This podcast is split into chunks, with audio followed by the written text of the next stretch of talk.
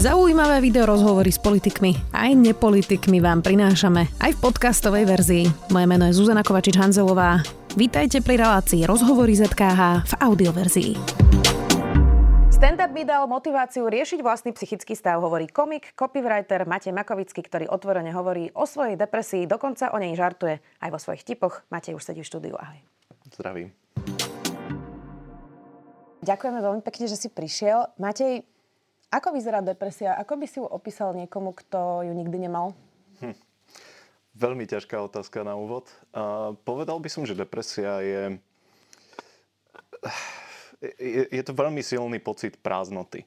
Jednoducho ten, ten pocit, že niečo by tam malo byť, nejaká tá energia, vôľa žiť, e, čokoľvek, radosť a nie je to tam.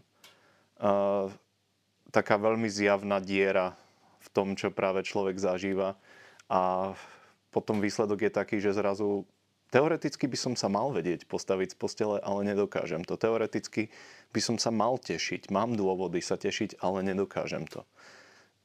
A ťažko je tam, ten, je tam nájsť ten dôvod. Mm.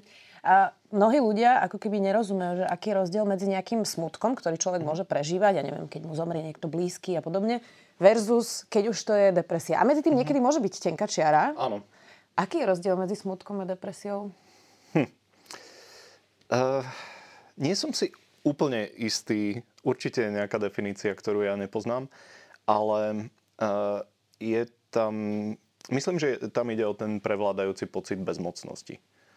Že keď je človek smutný, tak vie dôvod a vie zhruba, že, že čo sa stalo práve nejaká nehoda alebo podobne, ak sa niečo stane v rodine, tak viem, že čo je príčinou toho smutku. Depresia nedáva zmysel.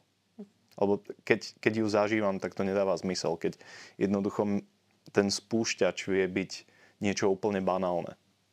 Je, jedna veta, alebo uh, jeden žart, ktorý je krok ďalej, než by možno mal byť, čo ten druhý človek možno ani nevie. Mm. Ja som to hovorila na začiatku, ty si povedal, stand-up mi dal motiváciu riešiť vlastný psychický stav. Ano. To si mám ako predstaviť, um, že vtipy sa ťa dotkli a ty si zrazu zistil, že je to príliš, alebo prečo ťa donutil stand-up? Um, má to veľa rovín. Každopádne uh, stand-up mi určite dal impuls, uh, veľmi pozitívny impuls, že niečo sa mi v živote darilo napriek tej depresii a všetkému, tak keď som s ním začal, tak som mal pocit, že toto je tá správna oblasť pre mňa.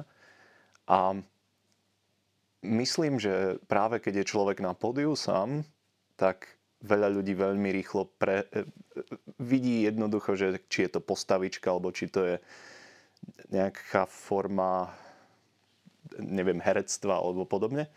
A to som nechcel robiť. Ja som nechcel predstierať, že je všetko v poriadku. Tak to sa potom z depresiou asi ťažko žartuje, nie? Musel som nájsť spôsob ako na to. no a ako si ho našiel? Skús mi to opísať. Lebo viem si mm. predstaviť, že keď sa človek naozaj má zle a naozaj cíti to prázdno a aj ho to premôže, ano. tak to posledné, čo by chcel, je ísť na pódium a rozosmievať ľudí. No, áno. E, je to čiastočne tak, ale zároveň si myslím, a vždy som si to myslel, e, že tá depresia je predsa len trochu iný pohľad na veci. Takže dá sa tam nájsť podľa mňa veľa vtipného. A práve e, to, že som riešil svoj, život, e, svoj nejaký psychický stav, tak bolo spôsobené tým, že som, som bol vlastne nútený nájsť takú pozíciu, ktorá bude vtipná aj pre ostatných. Nielen ja, čo sa veľmi rád zasmejem na vlastnom utrpení, No dobre, ako, Ale... vyzer, ako vyzerajú žarty z depresie, tak aby sa na tom zasmiel aj niekto, kto ju nikdy nemal, mm. tak aby to neurazilo alebo nedotklo sa niekoho, kto možno tým práve prechádza. To je taký ako tenký lad, viem si mm. predstaviť, že to musíš zvažovať. Určite. E, čo funguje vždy z pohľadu stand-up komika je, keď, keď, to, e, keď hovorím o sebe. Lebo zároveň viem, že nikto nemá presne tú istú skúsenosť ako ja, ale zároveň sa ľudia vedia stotožniť Um, a nie je to o nich, nie je to osobné voči ním. A ja to nezľahčujem. E, ja som to popísal tak, že trauma plus čas rovná sa vtip. Uh, jednoducho v určitom momente už človek, keď získa ten nadhľad nad tými vecami, tak vtedy si môže povedať, že ono je to vlastne vtipné, že mám, ja neviem, problém s príjmom potravy, že keď sa na to pozriem z nejakého logického pohľadu na vec, tak to nedáva zmysel. Absurdita je vtipná. Boli časy, keď si nedokázal žartovať o depresii? Uh, boli. Takto by som to povedal. Boli časy, keď som sa do toho musel nutiť. Um, boli časy, keď som naozaj nebol pod kontrolou a môj deň vyzeral asi tak, že do nejakej tretej po obede som mal úzkostné záchvaty a depresívne, depresívne epizódy. Potom som sa postavil, osprchoval som sa šiel som vystupovať.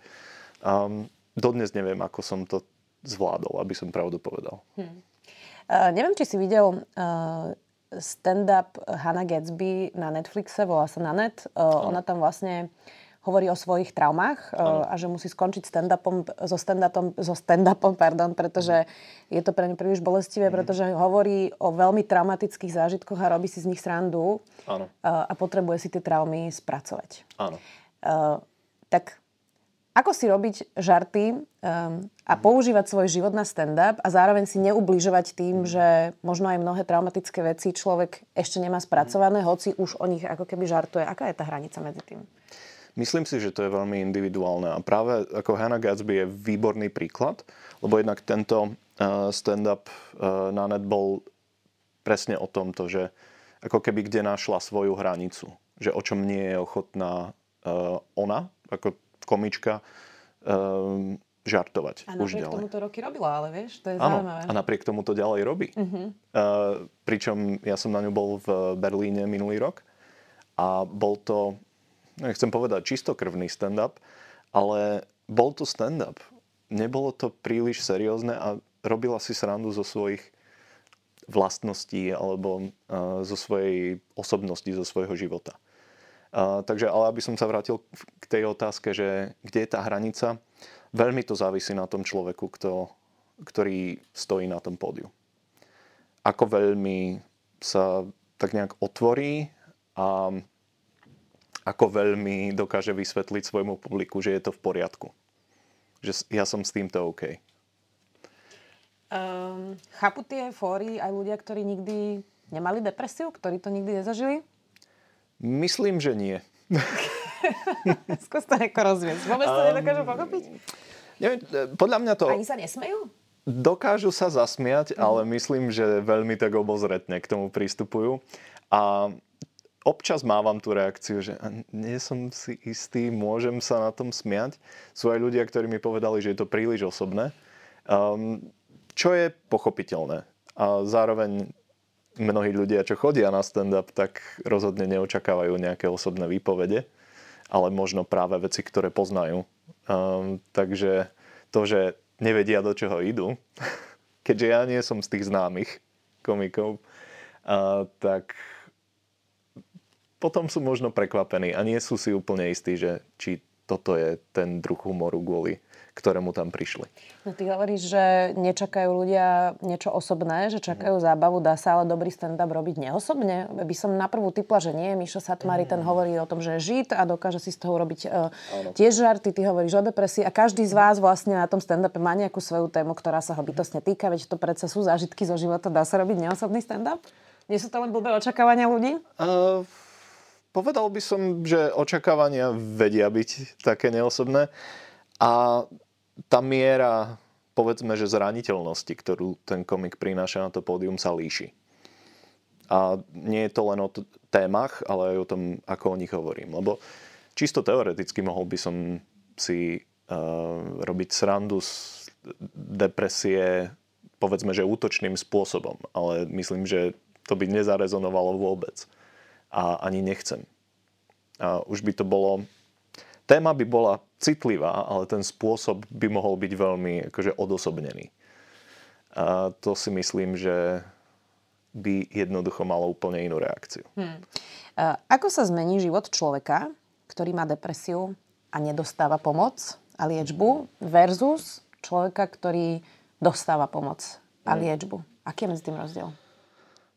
Toto je nesmierne ťažká otázka, lebo si myslím, že každý má svoju nejakú trajektóriu a svoje veci, ktoré tú depresiu spôsobujú alebo ktoré s ňou pevne súvisia. A... Skôr myslím, že ako sa zmenil tvoj život po tom, mm. čo si vyhľadal pomoc. Že ako to vyzeralo predtým a ako to vyzerá teraz, aby bolo ľuďom, ktorí to nezažili, mm. jasné, že je to zásadný rozdiel, predpokladám. Určite. Ten, ten zásadný rozdiel je podľa mňa ešte predtým, než človek začne s terapiou napríklad. A to je ten taký moment, keď si človek otvorene povie, že dobre, mám problém, nezvládam ho, potrebujem na ňom pracovať. Potrebujem na ňom pracovať s niekým, kto tomu rozumie lepšie ako ja. Um, a následne je, je, je to také zrazenie toho sebavedomia. Podľa mňa úplne nutné a extrémne zdravé. A to je podľa mňa prvý taký veľký rozdiel medzi ľuďmi, ktorí napríklad chodia na terapiu a ktorí nechodia na terapiu. Že ja viem, že mám problém a netvárim sa, že na ňo vždy stačím. A následne je to o takom seba spoznávaní, ak teda nehovoríme o liečbe a podobne, je to hlavne o tom, že človek vie, čo sú tie spúšťače, v akých situáciách sa viem najrychlejšie vyčerpať, v akých situáciách si dobíjam energiu. Um, rozdeliť, povedzme, že to, čo je naučené e, výchovou, spoločnosťou a podobne, a to, čo reálne mne vyhovuje. Čo vedia byť dve úplne odlišné veci. No, no, veľmi často treba povedať. E, čo tie poznámky ľudí, ktorí ľuďom e, hovoria s depresiou, že daj sa dokopy a trochu sa proste už mm pozviechaj, veď sa ako všetko máš a chod si zabehať, ak sa necítiš dobre. Uh, ono je to vlastne neprenosná skúsenosť, že človeka tak paralizuje psychické zdravie, že sa nedokáže fyzicky mm. pohnúť. A kým to niekto nezažil, tak to nepochopí úplne celkom, aj keď si o tom môže niečo prečítať. Tak čo tieto poznámky? Hoci tí ľudia to myslia dobre, ja mm. viem si predstaviť, že tým nemyslia nič zlé. Uh, súhlasím, tieto e, dobrých rád má každý z nás veľa, čo počul. A Uh, skúsil som, nefunguje. o tom si tiež veľmi rád. Skúsil si si eh, zabehať. Skúsil som si ísť zabehať, uh, takže som bol vlastne depresívny a so svalovicou. Neviem, či to bol cieľ, ale... Na druhej strane ale, uh, opäť neviem, či si videl dokument na Netflixe od Phila Stuca, teda točil to Jonah Hill o svojom terapeutovi a veľa sa bavia o depresii. Nie, ten, tento do, konkrétny dokument som nevidel. Je to výborné, odporúčam to, je to aj krásne natočené, ale veľa sa bavia práve o depresii. A práve Phil Stuc tam hovorí, že ten režim, veľmi pomáha ľuďom s depresiou a že keď k nemu príde klient, ano. tak vždy povie, že, že choď športovať, musíš zlepšiť jedlo, musíš sa každý deň osprchovať a že vlastne ano. to zásadne vie pomôcť ľuďom s depresiou. Ano, ano. Ja mám, jednak mám vtip na toto, že keď toto človek urobí, tak už nebude mať depresiu, jeho život bude na nič naozaj. Ale nie, je, je to pravda. Ten režim vie pomáhať. Um, Znova, sú tam individuálne faktory, um, že aký pevný ten režim musí byť a podobne. Um, ale zároveň to musí byť tak ako citlivo prispôsobené tomu, že čo, človek, čo človeku pomáha. Lebo napríklad môj režim konkrétne zahrňa uh, čas strávený o samote, ktorý potrebujem. A pritom sú ľudia, ktorí by mi mohli radiť, že však choď medzi ľuďmi, vyťahni niekoho mm. na kávu alebo podobne. Čo niekomu môže fungovať. Pre mňa nie. Um, takže ten režim je ako keby taká nadstavba, keď človek zistí, že uh, kde vlastne stojím. Mm. On vlastne inak hovorí, že tým treba začať a potom sa môžu dať dokopy všetky mm. ostatné faktory, lebo no. to nie je jediné, čo samozrejme no. pomôže. Sú, sú samozrejme určité základné veci typu strava alebo uh, nejaký ten pohyb dostatok spánku a podobne, ktoré sú univerzálne pre mm. všetkých. Mm. Inak e, univerzálne pre úplne každého a bude mu lepšie, keď bude viac spať napríklad ano. a bude mať lepší život, aj keď bude lepšie jesť. Uh, ďalšiu otázku vám takú, ako keby uh, t- trošku odporujúcu si, že čo má vlastne robiť okolie, respektíve čo má robiť človek, ktorý cíti, že není v pohode, ale na druhej strane na Slovensku, kde máme nedostupnosť psychiatrov, terapeutov, psychológov, Vyzerá to teraz ako Hunger Games trošku mm-hmm. na mhm. Slovensku no. Eh, pre ľudí, ktorí majú vážne problémy a nevedia sa dostať k odborníkovi. Tak to je asi teraz dosť ťažké, nie? Myslím, že áno. Ja, ja som mal to šťastie, že sa mi to podarilo, ale viem, že to nie je zaručená vec. A hlavne, čo sa napríklad psychiatrickej pomoci týka, tak uh, je to enormne ťažké. A to ani nehovorím, že ten, ten krásny paradox, že ľudia s depresiami a s úzkosťami sú nútení obvolávať jednotlivé ambulancie uh, a dúfať. Že ich niekto zoberie. Áno. Čo ja osobne ako človek, ktorý naozaj nemá rád telefonovanie, je pre mňa ešte bonusový stres.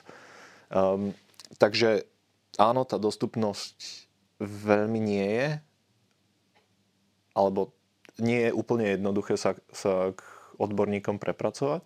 Na druhej strane sú možnosti aj online, aj jednoducho naozaj sa po známostiach nejako dostať. Takto na Slovensku predsa len funguje. Tým, tým nehovorím nič ako nelegálne, len niekto pozná niekoho. Vôbec nehovorím, že hovoríš poznáme sa, len ja som vždy z toho smutná, keď to počujem, že takto by to nemalo fungovať. Nož, áno, ale bohužiaľ na Slovensku sa toto deje často v mnohých oblastiach, že veľa vecí funguje práve takto. Máš na sebe tú stigmu, o ktorej mnohí hovoria, keď povedia, že prehovoria o tom, že chodia na terapiu, alebo že brali lieky, alebo berú lieky že vlastne stále v niektorých častiach spoločnosti je to tabu. Kristina Tormová veľa hovorí o tom, že jej hovoria, že je psychopatka, mm-hmm. že je bláznivá len preto, že hovorila o svojich Ale. depresiách. Toto zažívaš aj ty tú stigmu? Um, myslím, že, že čiastočne áno, ale ja mám tu výhodu tej, tej shock value, ako sa hovorí, pretože uh, keď Myslím, že spoločnosť je tak nastavená, že keď muž prehovorí o, svoj, o svojom psychickom zdraví a o svojich pocitoch, všetci sú tak šokovaní a tak paralizovaní, že nevedia reagovať. Je to predsa len úplne nemysliteľná vec pre mnohých ľudí. Um, lebo... Si úplne prvý, tak všetci sú v šoku, hej? Nehovorím, že som úplne prvý, ale stále nie je to, nie je to úplne bežné oproti tomu zaužívanému stereotypu, ktorý je samozrejme hlúposť, že ženy sú tie emocionálne, muži sú tí, ktorí nemajú, nemajú emócie. Som pevný, som líder a ja rozhodne žiadne emócie nemám. Hmm. Inak ty si vyberáš takéto témy. Uh, a som ti to pred začiatkom hovorila, že, že kontroverznú tému za kontroverznou hmm. témou hovoríš o vzťahu k svojmu telu, že ako dieťa si um, mal nadváhu, no. ako si s tým bojoval, ako s tým stále bojuješ, hovoríš o depresii. Um, tak prečo si vyberáš také témy, ktoré možno práve v tej spoločnosti nie sú úplne pre mužov bežné? Lebo jednak myslím si, že nemôžem byť sám v tomto. A ak som, tak potom som divný a aspoň mám nejakú informáciu. Ale myslím, že nie. Um, a rozhodne je to taká moja osobná stratégia, ako sa s tým vyrovnávať. Súčasť terapie? Povedzme, že áno. Um, že človek jednoducho, namiesto toho, aby v sebe niečo držal, tak ide opačným smerom. Že otvorí sa a prehovorí o tom. A myslím, že, že takáto ako radikálna úprimnosť alebo radikálna otvorenosť je do veľkej miery niečo, čo mi pomáha, lebo minimálne moje okolie je z veľkej miery také, že ma podporuje. Že je to vlastne oslobodzujúce. Mm. Áno. Uh... A taktiež, ak teda môžem doplniť, tak rozhodne verím v to, že uh, ako si spomínala, že niektoré témy sú tabu, rozhodne verím v prelamovanie týchto tabu. To verím aj ja a preto ďakujeme, že si prišiel. Sú komici depresívni, Matej?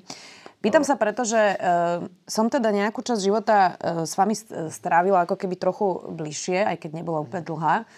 A mala som taký pocit, že vy ste takí ako smutní, vystresovaní, niekedy až depresívni ľudia a potom vidíte na ten stage, tam dáte 10 minút ako super no. veľkej srandy a potom zídete a zase ste v takom tom klopku nejakej anxiety, hej, čiže sú komici nejako prirodzene melancholickejší, depresívnejší? Um, myslím, že áno. Uh, myslím, že je tam nejaký súvis, ktorý dúfam, že nejaká štúdia či už objasnila, alebo v budúcnosti objasní. Ale myslím, že komik, alebo dobrý komik, alebo komička, v istom zmysle musí stať uh, trochu mimo ne, nehovorím, že sociopát úplne, ale, ale pomáha tak, taký drobný odtieň uh, tej... Že nejaký čudák. Povedzme hej? toho outsiderizmu, mm-hmm. ktorý si podľa mňa každý z nás, čo to robíme, v nejakej forme zažil. To, čo vidíme na pódiu, je teda herecký výkon, performance? Čo to je?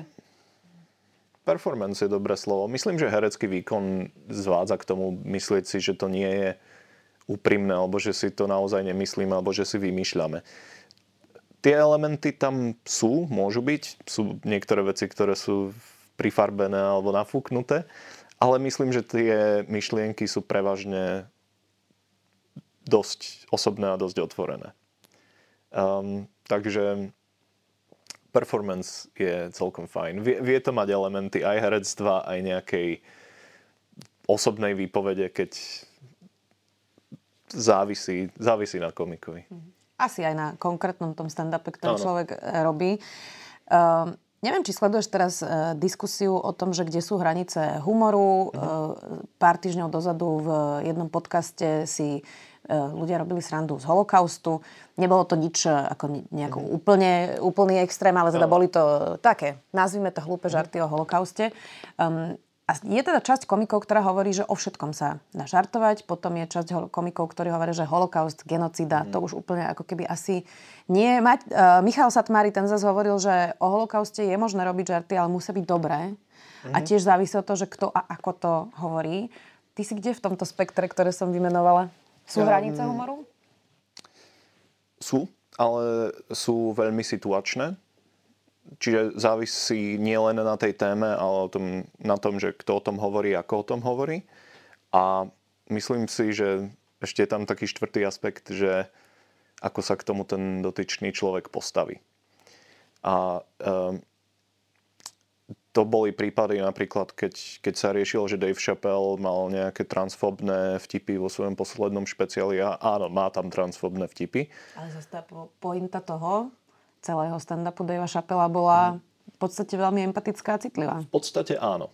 Ale úplne chápem, že prečo niekoho mohli tieto vtipy uraziť. E, mňa sa netýkajú, takže mňa, mňa v tomto prípade neurazili. Ale čo by som ako bol rád, keby sa dialo, že keby sa k tomu takto postavil aj samotný Dave Chappelle ktorý bol viac defenzívny voči tomu a viac presne taký, že ale však si pozrite a môj, môj, e, moja pointa bola úplne iná. Čo je pravda, ale ako keby priznať si, že dobre, má to aj tú úroveň čítania, že môže to môže to niekoho uraziť. A ak budeme uh, my ako komici a publikum tiež povedzme, že citlivejší voči tomuto, tak sa nám podľa mňa všetkým bude lepšie existovať. No ale či sa potom vlastne nestratí ten humor, ktorý je založený na stereotypoch. Prosto, veď o tom sú tie punchlines, ktoré robia komici, mm-hmm. ktoré sú založené na stereotypoch. Ano. Vlastne bez stereotypov úplne nebude asi ten humor, nie? Uh, tiež si myslím, že tie stereotypy sú e, enormne dôležité, ale keď človek povie na pódiu vtip, tak nikto nemá čas z toho publika analyzovať stereotypy, čo je naša výhoda, že sme v tom, v tom momente a máme že dve sekundy jednoducho. Odznie ten punchline, odznie tá pointa a ak sa publikum nesmie do dvoch sekúnd, ide sa ďalej. Mm. Um, ale potom sa môžeme rozprávať, že či toto bolo cez nejakú hranicu alebo podobne. A tá diskusia by mala existovať. Mm. Chodím občas na stand-upy uh, aj v zahraničí uh-huh. uh, a všimla som si teraz, že všetky tie kluby zakazujú ľuďom točiť si na telefón stand-upy. Uh, a teraz tá interpretácia uh-huh. je taká, že aby ich nechancelovali jej, že keď uh-huh. povedia nejaký nevhodný vtip, aby to nebolo natočené, uh, lebo prosto je tam niekedy aj nekorektný humor. Toto je smer, ktorým pôjde aj Slovensko, že um, ten nekorektný humor síce zaznie, ale aby si ho nikto nenatočil, aby to nebolo virálne? Obávam sa, že toto nebude úplne ten prípad. Respektíve budú ľudia, ktorí sa budú snažiť e, nejakým spôsobom potláčať humor, ale nie týmto spôsobom, že hlavne, aby nikoho, nikto nebol obeťou cancel culture, ale skôr mám pocit, že uh, bude to vadiť establishmentu, ak to tak poviem. Uh, ale myslím si, že Slovensko nie je úplne tá krajina, ktorá sa bude týmto smerom vyvíjať. Prečo si to myslíš? Lebo sme tu dosť konzervatívni, mám taký pocit. A že to, že je niekde akože nekorektný humor, um, alebo takto závisí, čo, čo berieme ako nekorektný humor, lebo bežne na pódiu si robíme srandu z um, náboženstva napríklad, alebo ešte viac možnosť cirkvy. Um, a je to nekorektný humor pre niekoho a pre niekoho veľmi mocného môže byť. Na druhej strane my si, my si za tým stojíme, ale, ale nemyslím, že Slovensko má úplne tento, túto dynamiku nejaké cancel culture. Hm. Myslím, že aj odlišným historickým vývojom. Viem si predstaviť, že ak sa to týka menšín, tak sa e, naozaj vie človeka dotknúť e, nejaký for, pretože ten človek z tej menšiny si zažíva dennodenne no. prosto nejaké traumatické zážitky. A teraz dajme bokom tú menšinu, mm. zoberme si nejakú majoritu, napríklad teda tú katolickú mm. církev, alebo rôzne iné témy. Prečo sa... Mm, niekto na to urazí, respektíve to chce mm, zrušiť, lebo premyšľam nad sebou, že už som bola na kopec stand-upoch, ktoré mi proste neboli vtipné. Prišlo to mne napríklad za mojou hranicou, teraz naposledy som bola v Londýne, pani tam hovorila taký punchline, že vlastne či by sme nemali zabiť všetkých dôchodcov, aby mladí mm. sa mali kam nasťahovať, lebo je nedostupnosť bývania v Londýne. Vôbec mi to nebolo vtipné. Ani som sa na tom nezasmiala, prišlo mi to nevkusné. Áno. Ale uznávam, že je sloboda slova, ľudia mm. sa tam smiali, tak niekomu to mohlo prísť vtipné. Prečo sú nejakí ľudia, ktorí tak veľmi bojujú proti tomu, že to chcú zakázať. Máš preto nejaké vysvetlenie? Uh, myslím, že uh, nemám dosť obsiahle vysvetlenie. Podľa mňa je to do veľkej miery otázka nejakej otvorenosti voči iným názorom, pohľadom na vec, alebo tak empatie celkovo. Práve ako to, čo si ty popísala, je, je veľmi dobrý príklad, že je, je to humor, ktorý je veľmi ostrý a podobne, ale rozumieš, že niekomu môže prísť vtipný a vidíš v tom klube ľudí, ktorým to vtipné príde. A myslím, že to stačí, aby si to ďalej nejako neproblematizovala. Um, možno keby tá situácia bola tak, že dotyčná komička povie ten vtip a celý klub zareaguje tým o a vyložene sa obráti proti nej, možno tá situácia by bola iná. Ale ide o to, že rozumiem iným pohľadom na vec, iným náboženským, politickým preferenciám a tak ďalej. Mm. A bol by som veľmi rád, keby títo iní ľudia rozumeli aj mne. Napríklad, keď ja kritizujem katolícku církev, nech vedia, že čo na nej mi vadí. Rozumiem. Veľa sa hovorí teraz o polarizácii a agresii v spoločnosti. Ty to nejako cítiš? v publiku, alebo k vám chodí vyslovene taká cieľovka, že ste tam všetci nejako na jednej vlne, lebo naozaj sa ľudia hádajú, kričia po sebe na uliciach, e, niekde už to prechádza aj do násilia, vidíme mm. teraz rôzne typy protestov, protiprotestov. Cítite to e, na stand-upe? Vidíš to? Uh, myslím, že na silné reči uh, chodí prevažne taká naša bublina, ktorá je skôr práve povedzme, že z tej liberálnejšej strany toho spektra. Um, takže úplne nejaké konflikty priamo na vystúpeniach nevnímam. Na druhej strane si myslím, že sa im sami snažíme trošku predchádzať. Ako? E, témami, ktoré si volíme alebo nevolíme. E, hlavne v, na vystúpeniach v menších mestách, No, predsa len Bratislava je trošku taký svet sám o sebe. Um, kedy vieme, že niektoré témy sú bezpečné, čo je práve bližšie tým stereotypom. Uh, témy ako napríklad, ja neviem, cestovanie, vzťahy a, a podobne nemajú ten potenciál. Čiže menej politické témy? Politika je veľmi dobrá práve, že? Uh, alebo často býva veľmi dobrá, pretože ľudia sú naštvaní úplne na všetkých v politickej sfére. Čiže tam je to bezpečné. Áno. Tam nie... A čo sú kontroverzné témy? Vojna na Ukrajine? Alebo čo je taká téma, ktorú by si niekde v regióne nevyťahol? Vie byť.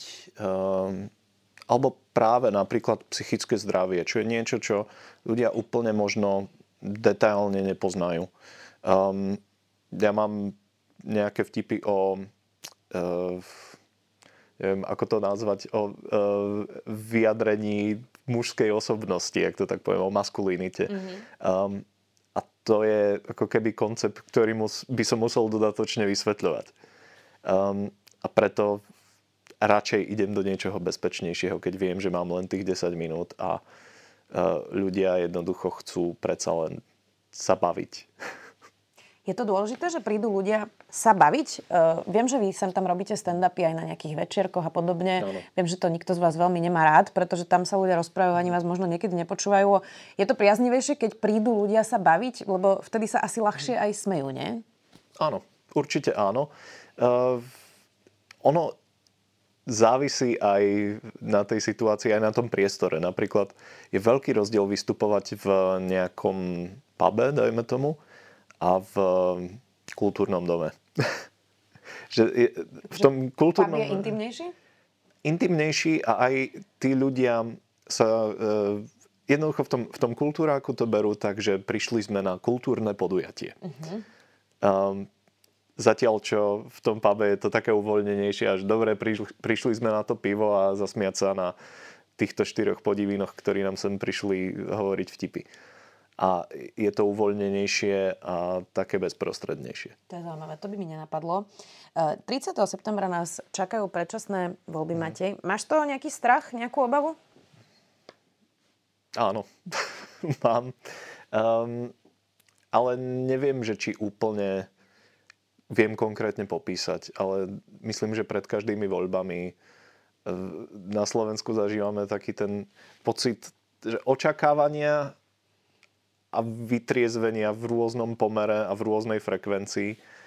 A potom občas príde taký moment nádeje, ktorý trvá asi rádovo v hodinách, by som povedal.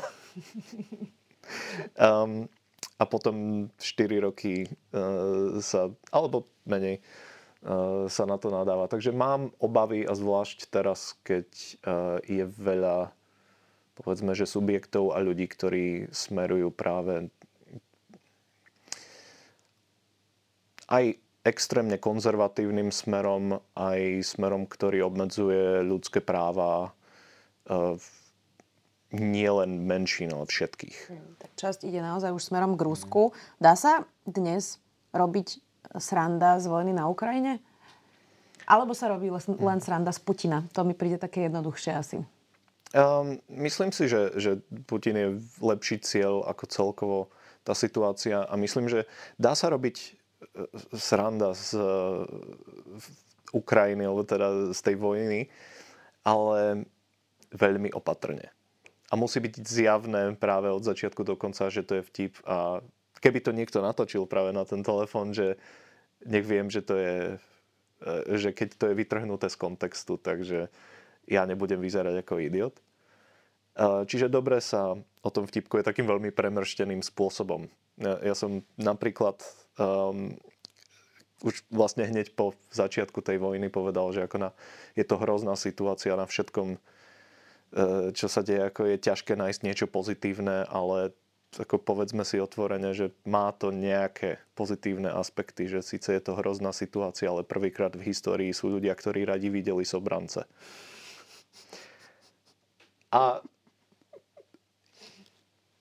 je, je to vtip. Nemám Čiže nič proti... si robíš srandu zo Slovenska v kontexte áno, vojny. Áno, áno. Rozumiem, rozumiem. To, to dáva zmysel. Áno. Čiže takto sa Ale to dá. rozhodne by sa nikto, akože, podľa mňa nikto by si nedovolil smiať sa z ľudského utrpenia v takejto forme to je naozaj už, ako som povedal, že je v nás trošku taká stránka mierne mimo spoločnosti, toto už hraničí naozaj s, s nejakou sociopatiou.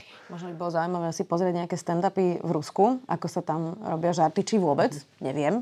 Uh, Máte, keď som sa oblúkom vrátila k tej našej pôvodnej téme, a to je teda depresia, uh, na záver, dá sa z depresie dostať, alebo je to vlastne taká nejaká opička, ktorá ti celý život sedí na ramene a niekedy je väčšia, niekedy menšia, niekedy si odbehne na nejaký strom. Ako si to mám predstaviť? Trúfam si povedať, že sa jej zbaviť nedá, ale zároveň je možné mať ju pod kontrolou. A ja som na jednej zo svojich prvých e, terapií, na jednom zo svojich prvých sedení povedal, že ja sa jej vlastne zbaviť nechcem. Ale chcem ju mať práve pod kontrolou, aby som vedel s ňou, s ňou pracovať. Ale Myslím, že bude tam vždy, že tým, že každý má nejakú tú svoju skúsenosť, ktorá sa nedá zmazať. Niečo, čo nás traumatizovalo, to len tak nevyhodíme z okna. To, to len tak nezmizne. Môžeme sa na to pozrieť z iného pohľadu, ale tie, tie problémy tam budú.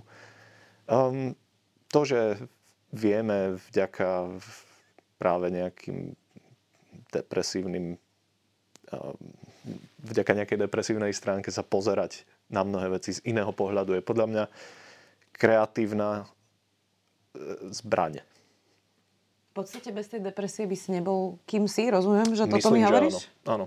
A myslím, že nie som sám, akože rozhodne sa netrúfam e, porovnávať s nejakými veľkými umelcami, ale mnoho e, maliarov, hudobníkov a podobne práve nachádzalo v tom, čo zažíval, alebo to, ako sa cítili, hrozne veľa inšpirácie. Keď si človek pozrie, ja neviem, Bekšínskeho obrazy, tak tam nie je ani, ani čiara niečoho pozitívneho, ale sú to úžasné veci. A som hrozne rád, že existujú.